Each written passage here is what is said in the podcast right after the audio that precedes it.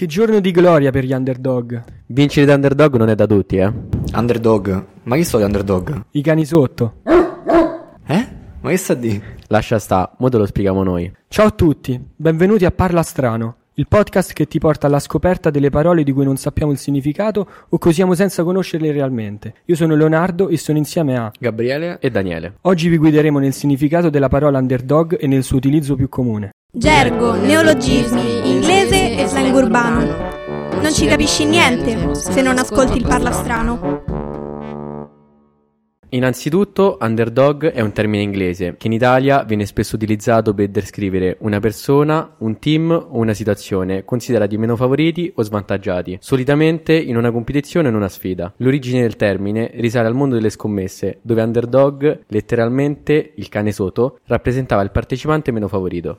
Ma perché cane sotto? Cane sotto veniva usato durante le scommesse sulle lotte tra cani, andando ad indicare appunto il cane che aveva minor possibilità di vincere il duello. Ok, ok, ho capito. Quindi quando una squadra o un atleta vince ed è considerato underdog è sempre una bella soddisfazione, giusto? Dici bene, Gabri. Se parliamo di underdog, la prima cosa che mi viene in mente è il cammino eccezionale dell'Eister di Claudio Ranieri nel lontano 2016. Una squadra che ha sfidato il destino, sfatato ogni previsione e ha fatto emozionare gli appassionati di calcio in tutto il mondo. Se si pensa poi alle premesse della stagione, si pronosticava addirittura la squadra di Vardi e compagni tra le favorite alla retrocessione. È proprio vero. La vittoria dell'Eister è stata come un romanzo sportivo, con ogni capitolo più emozionante dell'altro. Hanno dimostrato che il calcio non segue sempre la logica, ma l'istinto degli underdog può superare ogni statistica e ogni previsione. E beh, poi c'è Claudio Ranieri, il maestro che ha guidato alla vittoria questa banda di underdog con il suo tocco magico. Ad oggi comunque fa ridere il fatto che il mister veniva considerato come il meno adatto alla causa, ma comunque è riuscito a trasformare la piazza di Leicester in un palcoscenico unico e difficilmente ripetibile, entrando così nella storia di questo club e della Premier. Come disse lui,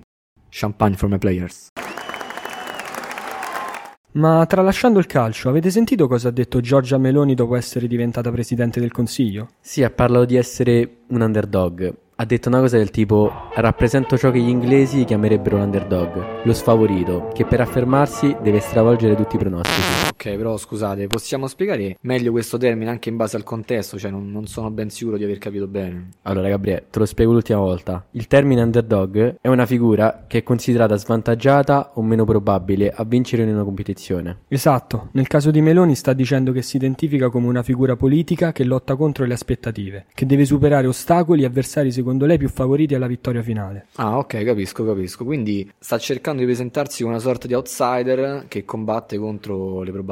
Proprio così, è un modo per creare un'immagine di se stessa come una persona che lotta per il popolo, anche quando le probabilità sembrano essere contro di lei. E quindi se dovessimo definirlo in italiano, quale parola pensate possa essere più adatta? Penso che la parola più opportuna sia sottovalutato, o anche sfavorito o sottostimato. Va bene ragazzi, quindi la prossima volta che sentirete qualcuno dire che è impossibile, ricordatevi la storia dell'Eister e di tutti coloro che partono in svantaggio. Hanno insegnato al mondo che la speranza è l'ultima a morire e che ogni squadra o personaggio, anche se sfavorito alla vigilia, può ribaltare sempre i pronostici. Per questa puntata è tutto. Grazie per essere stati con noi in questo viaggio emozionante attraverso il miracolo dell'Eister e non solo. Sognate in grande, mi raccomando, e non sottovalutate gli underdog, perché ogni tanto sono loro a scrivere la storia. D'altronde è facile salire sul carro dei vincitori, ma farlo prima dell'impresa? Vi abbracciamo e vi diamo appuntamento al prossimo episodio. Ciao, a tutti. Gergo, neologismi, inglese e slang urbano.